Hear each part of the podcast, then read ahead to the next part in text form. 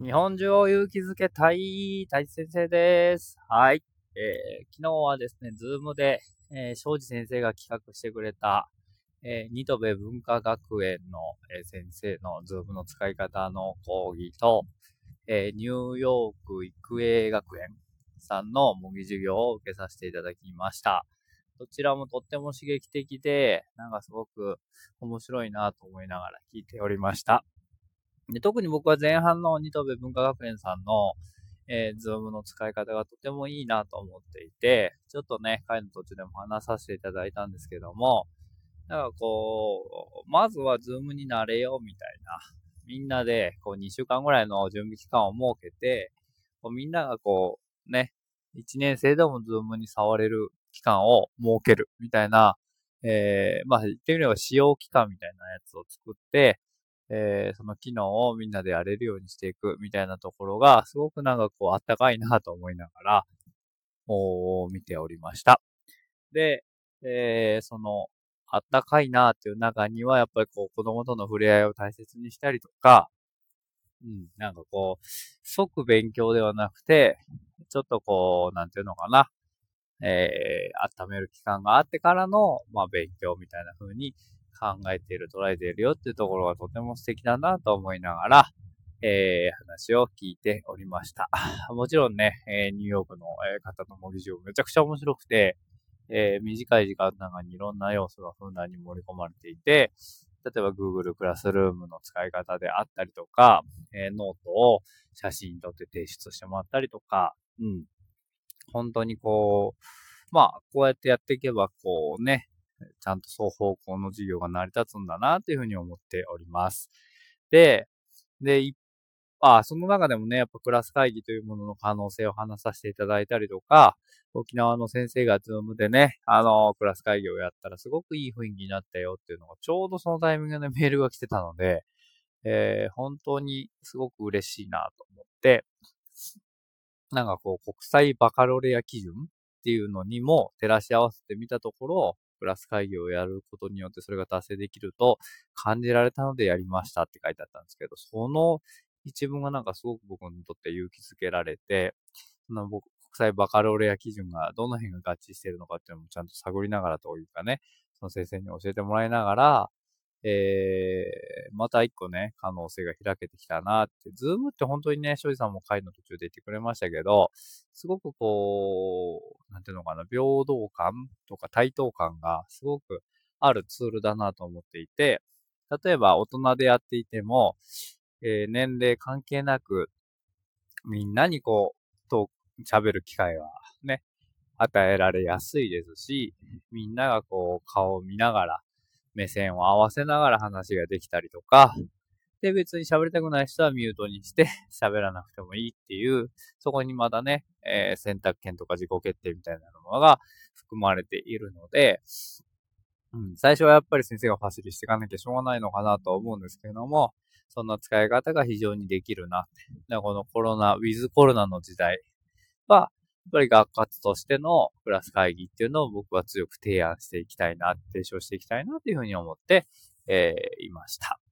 で、とは言いながらですね、えー、一方で、もともといたね、えー、公立の学校の、え、地区では、まあ動画を上げましょうみたいな動きになってるらしいんです。で、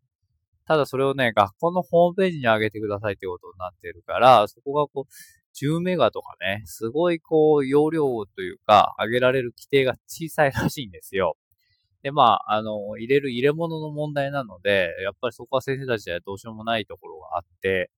なんかそういうふうに授業動画を入れましょうっていう指示を出すんであれば、やっぱそっち側をきちんとしてからじゃないと、上げられるもんも上げられない、えー、というふうになると思うんですよ。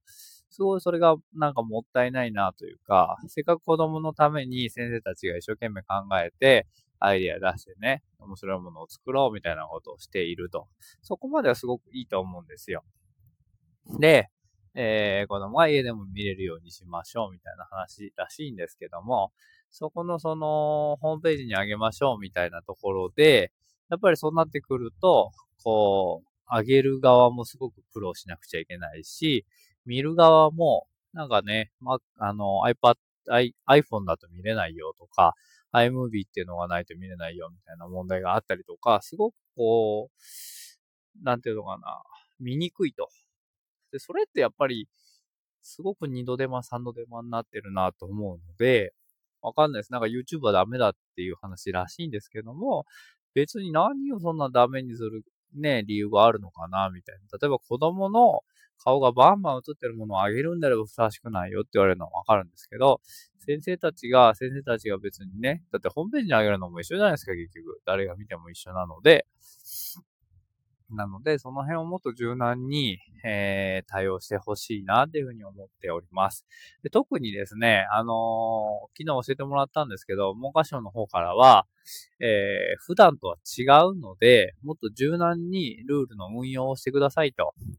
いう文章が出ているんですよね。で、それをちゃんと、えー、こう現場サイドというか、え、校長先生たちだったりとか、え、教育委員会の人たちだったりが、きちんと噛み砕いて、咀嚼して、理解していかないと、せっかく文科省の人がそうやって動いてくれて、文章まで出してくれてるのにもかかわらず、やっぱり現場ではそういうね、変なことになっているというか、えー、苦労ばっかりして結局あんまり成果が上がらないみたいなことになっているらしいんですよね。そこのギャップ、矛盾みたいなものが、早く解消されると、先生たちも、多分若い先生なんかは動画作るのすごく得意だと思うし、サクサクできると思うんですよ。だったらせっかくその辺をもっとスムーズに、みんながやりやすいように、そして誰、何よりもやっぱ子供が見やすくないと意味がないと思うので、この機種は見れるけど、この機種だとダメでみたいなことは本当になんか本末転倒だなっていうふうに思うんですよね。だから、そこをなんかこうクリアにしていけるととってもいいのになと思いながら、えー、過ごしておりました。ということでございます。はい。ということで今日は、えー、ね、とっても先進的な取り組み、そして、あ、そうです、すごいなと思ったら、庄司さんね、昨日、あの、150人ぐらいまずズームに参加して、えー、その、庄司さんの顔の広さがびっくりだなっていう、それプラス、